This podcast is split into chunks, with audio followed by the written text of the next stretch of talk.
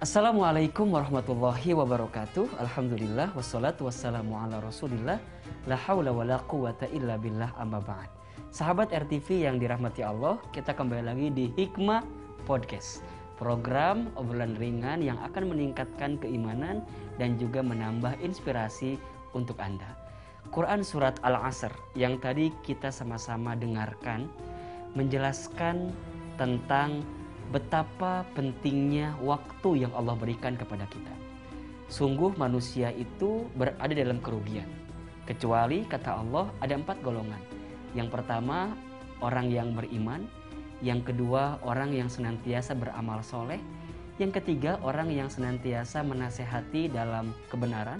Dan yang keempat orang yang senantiasa menasehati dalam kesabaran. Selama kita hidup, jika kita memegang empat prinsip tadi, insya Allah kita akan menjadi golongan yang terhindar dari kerugian. Selama kita diberikan kesempatan hidup, maka jangan sia-siakan kesempatan hidup itu kecuali untuk menghadirkan kebaikan dan perbaikan. Kebaikan dan perbaikan. Karena percayalah setiap kebaikan yang kita lakukan dalam kehidupan ini akan mengundang banyak balasan kebaikan untuk kita di dunia maupun nanti di akhirat. Nah, bintang tamu kita kali ini seorang artis cilik yang sekarang sudah beranjak remaja, cantik, charming dan juga tentunya menghibur kita semua dengan bakat-bakat yang sangat luar biasa. Siapa bintang tamu kita kali ini? Yuk kita lihat VT profilnya berikut ini. Alifa Azahra Lubis Namanya mulai dikenal semenjak menjuarai kontes anak cilik berbakat yang membuatnya terjun di bidang entertain hingga sekarang. Meski disibukkan dengan dunia keartisan sejak kecil, namun orang tuanya tak lupa menanamkan nilai agama sejak dini. Dari usia 8 tahun, remaja yang sudah menginjak usia 15 tahun ini sudah menjalankan ibadah puasa seharian penuh. Tak hanya itu, ia juga belajar mengaji dengan mendatangkan guru di rumahnya.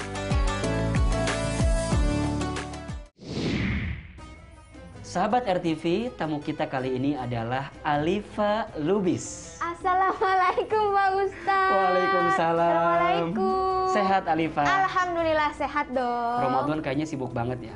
Amin, Alhamdulillah. Tapi puasanya lancar nggak? Ah, lancar dong. Benar. Bener Pak. Udah bolong berapa kali? Alhamdulillah Alifa belum bolong. Wih, cius. Cius. Luar biasa. Dari kapan sih Alifa mulai puasa? Alifa itu emang bulan yang paling Alifa suka adalah bulan Ramadan karena kita puasa. Mhm. Itu yang paling Alifa suka. Jadi Alifa itu dari umur 8 tahun Mhm. itu udah puasa full.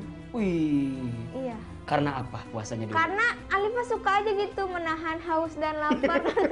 dan karena emang gak suka makan juga ya anaknya ya, gitu. Oh gitu. Ah. Jadi kalau pas ada perintah puasa tuh seneng banget gitu. Seneng banget. Tapi bukan karena iming-iming dapat hadiah apa gitu. Oh enggak, Alifa dari umur 8 tahun sampai sekarang nggak pernah diiming-imingi kalau puasanya full bakal dapat hadiah nggak pernah. Nggak pernah? Jadi aku jalanin puasa ya karena kemauan Alifa sendiri. Wih, masya Allah. Karena kan masih banyak tuh. Masih banyak kan? banget. Adik-adik kita yang kalau puasa, oke aku puasa tapi aku dapat apa? Iya kan? Dapat iya gitu. Kalau Heeh. Alifa sih alhamdulillah enggak. Itu kenapa? Apakah orang tuanya pelit atau gimana? Enggak juga sih Pak Ustadz.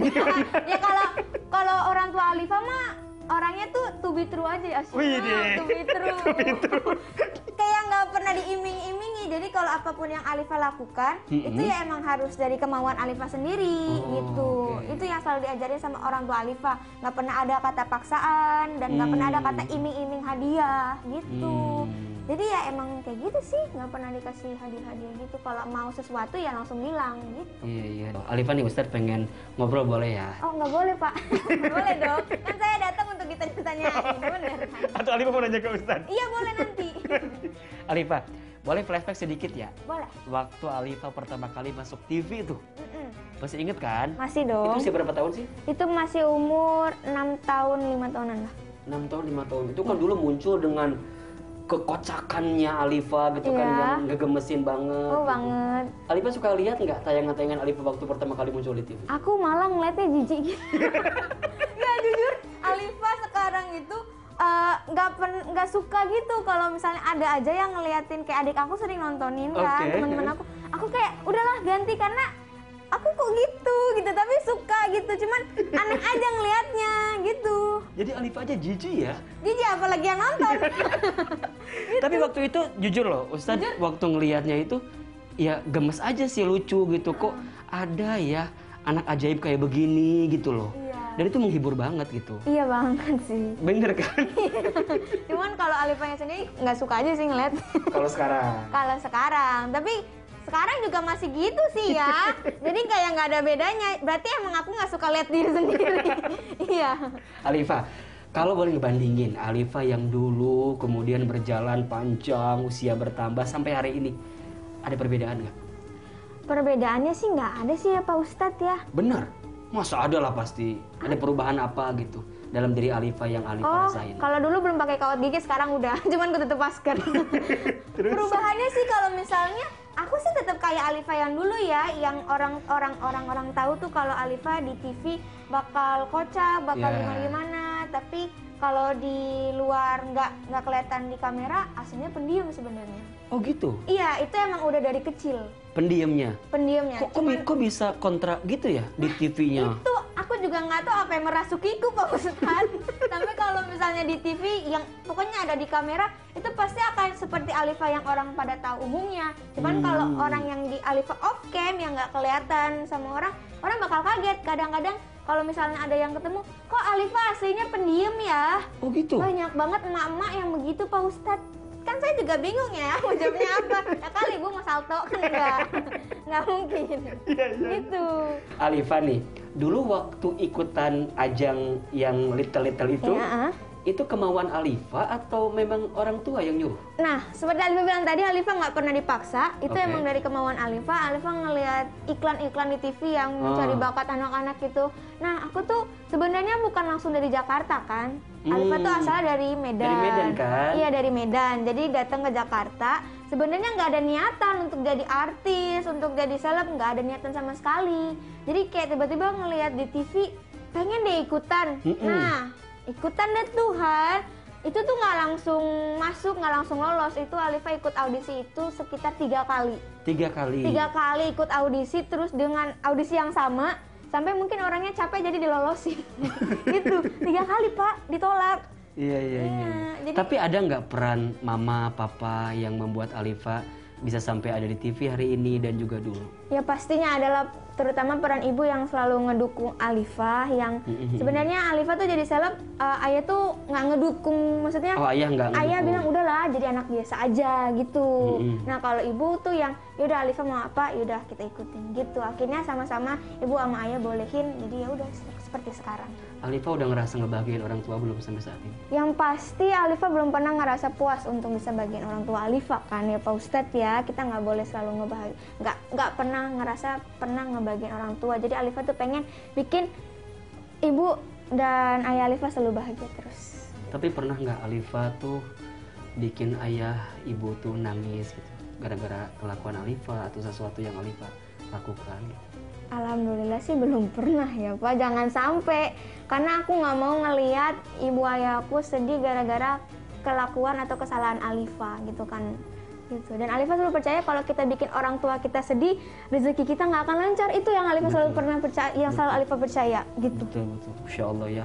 Alifa, kan Alifa juga mungkin belajar ngaji ya. Katanya kan Iya. sekarang mama papa biar bikin Alifa tetap ngaji, manggil guru ngaji tuh ke rumah. manggil guru ngaji ke rumah walaupun kadang-kadang nggak selalu ngaji karena kadang-kadang aku tuh Alifa tuh ngaji setiap setelah maghrib Mm-mm, dan waktunya tuh Selasa eh Senin Selasa Rabu mm-mm. Nah kadang-kadang tuh kadang kayak kelewat jamnya gitu Pak Ustadz Kadang-kadang um, Amia udah ngaji kan Bapak guru ngaji langsung pulang Alifanya baru pulang syuting Kadang-kadang gitu Pak Jadi lewat terus. Kelewat tapi Alhamdulillah ya Masih ada waktu untuk ngajinya juga Oh gitu. Udah berapa juz nih Ramadan tahun ini? Nah Ramadan tahun hari ini Alifa kemarin udah sampai juz yang ke-14 Wih, Alhamdulillah Allah. Terus berhenti karena nggak nggak nyampe waktunya kayak nggak sempet gitu kan Pak diulang lagi pak ya udah deh sekarang masih jus kedua deh Oh kayaknya diulangi lagi. diulang lagi dari jus 14 diulang lagi gitu Masya Allah. Tadi menarik adalah setiap Alifa melakukan sesuatu itu bukan karena paksaan, Iya, tapi memang karena kesadaran. benar. Nah termasuk juga sahabat RTV yang hari ini boleh jadi sedang belajar untuk puasa gitu ya, yang teman-teman kita, adik-adik kita, ya belajarlah dari sejak kecil, ya kan, agar kemudian itu menjadi kebiasaan nanti di waktu yang akan datang. Nanti kita akan lanjut kembali pembahasannya, tetap di sini di Hikmah Podcast. Ah, gitu. jadi kayak kurang cocok udah deh guys untuk anak-anak umur remaja. Mending fokus sama orang tua kalian mending fokus dengan karir kalian dulu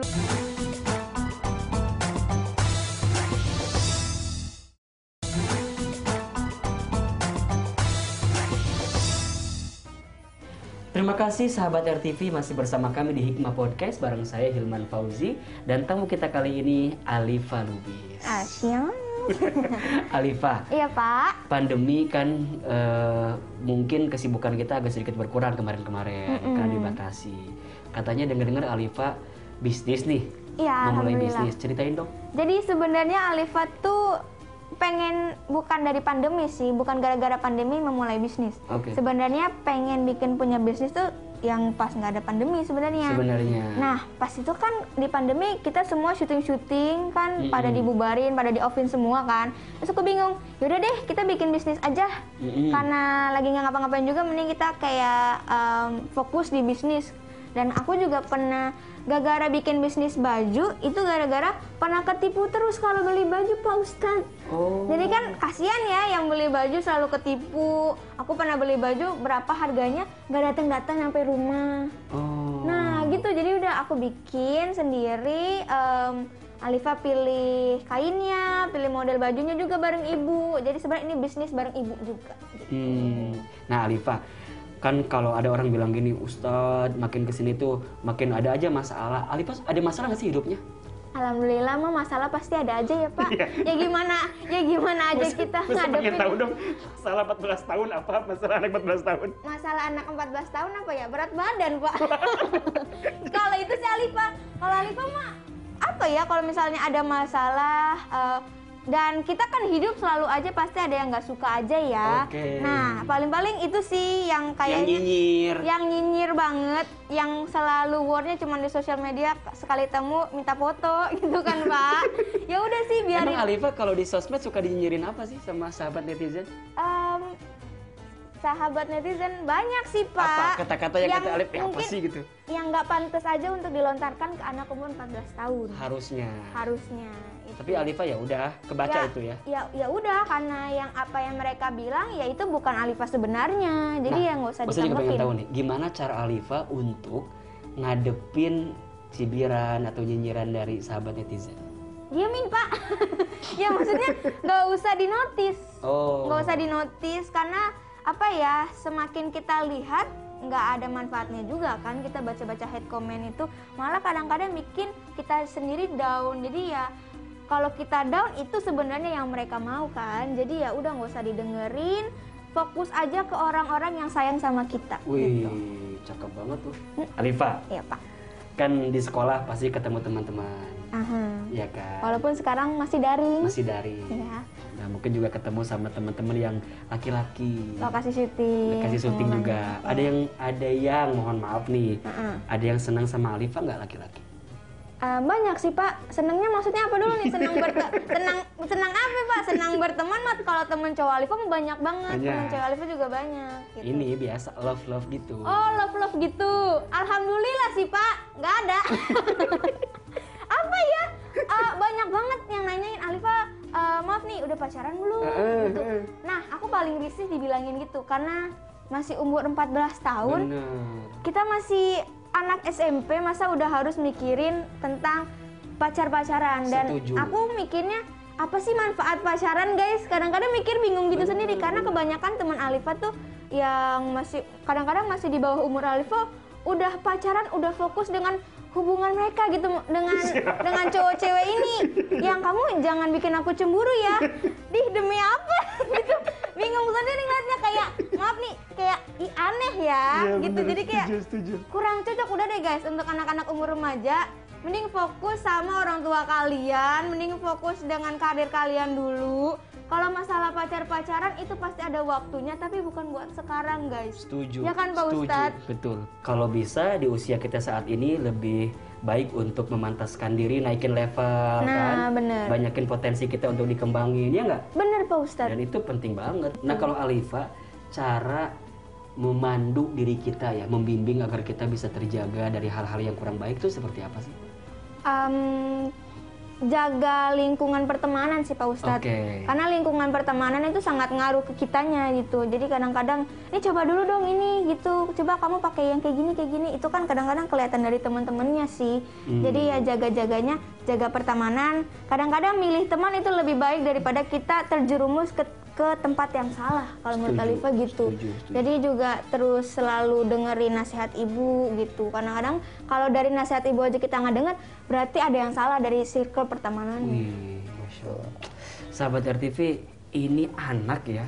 Kalau kita lihat cara luar biasa nih, ceria segala macam, tapi punya inspirasi yang begitu mendalam. Sorry ya, bukan muji ini ya. Iya, makasih Pak. Tapi saya udah sombong duluan. Tapi memang sahabat RTV semua bahwa di antara hal penting untuk kita hadirkan saat ini adalah menjaga lingkungan kita. Benar. Menjaga diri kita, cari teman-teman yang baik, cari lingkungan yang baik. Agar kemudian kita bisa berjalan dalam hidup ini dengan baik gitu. Benar Karena mau tidak mau lingkungan itu sangat berpengaruh. banget. Ya, kalau saya sering kali bilang ada tiga ciri teman yang baik, Alifa. Yang pertama, dia yang saat bersamanya membuat kita bisa makin jadi lebih baik. Nah, yang kedua, teman yang baik itu adalah dia yang saat bicara ngingetin kita tentang kebaikan. Nah, yang ketiga, teman yang baik itu adalah dia yang senantiasa ada dengan kita saat suka maupun duka. Dan Alifa juga pasti punya teman kayak gitu kan? Iya. Nanti Ustadz tanya ya siapa temannya dan seperti apa persahabatannya. Tetap di sini pemirsa, sahabat RTV semua di Hikmah Podcast. Kalau misalnya kita kasih sedikit uang kita ke untuk orang yang lebih membutuhkan, rezeki kita rezeki kita makin lancar dan itu emang benar-benar terjadi.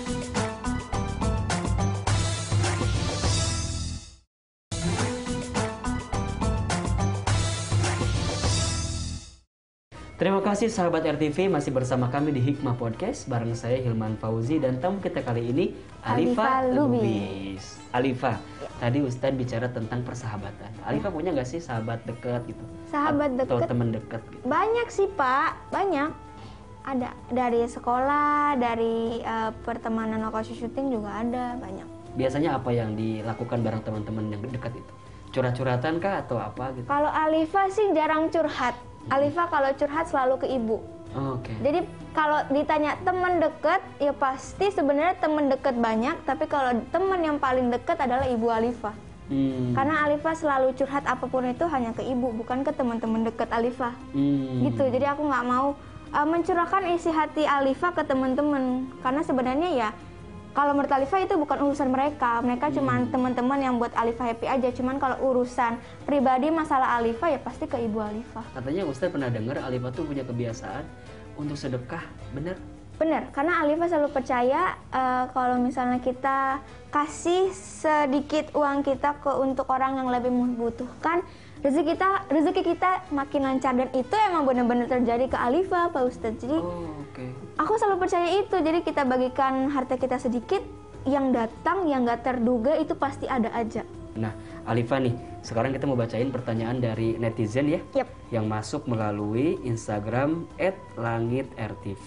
Oke, pertanyaan dari @pitroh Romdani. Assalamualaikum Ustadz. Waalaikumsalam. Izin bertanya, apakah ada kewajiban bagi anak yatim yang belum balik atau dewasa untuk membayar zakat fitrah? Sedangkan untuk menghidupi kebutuhan sehari-harinya pun susah. Mohon jawabannya. Terima kasih Ustadz. Baik. Nah, kalau untuk anak-anak tentu memang ini menjadi tanggungan masih daripada orang tuanya, ya kan? Apalagi dia belum punya penghasilan, maka orang tuanya yang harus kemudian membayarkan zakat fitrahnya. Karena kan zakat fitrah itu adalah zakat yang dikenakan kepada siapa pun yang hidup, ya, sebagai fitrahnya itu gitu. Nah, adapun kalau tadi seperti Alifa gitu ya, yang memberi itu hitungannya lebih kepada infak sodako, ya, lebih kepada infak sodako, merutinkan ngasih ke orang, memberi ke orang, dan Ustaz percaya bahwa harta yang kita sedekahkan itu akan menjadi harta yang membuat hidup kita makin berkah. Amin. memudahkan urusan kita. Ya nggak Alif Iya benar. Alifa apa nih advice atau semangat yang Alifa mau share ke teman-teman RTV semua yang menyaksikan pagi hari ini Semangat ya, hidup itu harus semangat. Jangan pernah dengar kata lelah untuk masa depan yang cerah. uh ulangi lagi dong Karisan Jangan pernah mendengar kata lelah untuk masa depan yang cerah. Iya. Sekali lagi dong dapat piring gratis. Alifah, Iya, thank you, terima kasih banyak Sama-sama. atas kesempatannya pagi hari ini. Masya Allah banyak banget inspirasi yang Ustadz juga dengar. Ini jadi semangat juga untuk sahabat RTV semua. Sahabat RTV, kadang orang yang kita lihat di layar kaca itu ceria luar biasa. Padahal tadi kata Alifah di belakang layarnya itu pendiam luar biasa, Iya. ya kan? Tapi di antara semangat yang Alifah share adalah jangan pernah membagi kesedihanmu kepada semua orang. Karena boleh jadi mereka hanya akan menerima kesedihanmu tapi mereka tidak mungkin mendoakanmu boleh jadi gitu. Alifah, sukses terus. Amin, Salam Ustadz. untuk mama dan papa di rumah dan juga sahabat RTP kami menghimbau agar terus mengikuti protokol kesehatan ya 5M. Menggunakan masker, menjaga jarak, mencuci tangan, mengurangi eh, mobilisasi dan juga menghindari kerumunan. Dan alhamdulillah sebentar lagi RTV akan bertransformasi menjadi TV digital.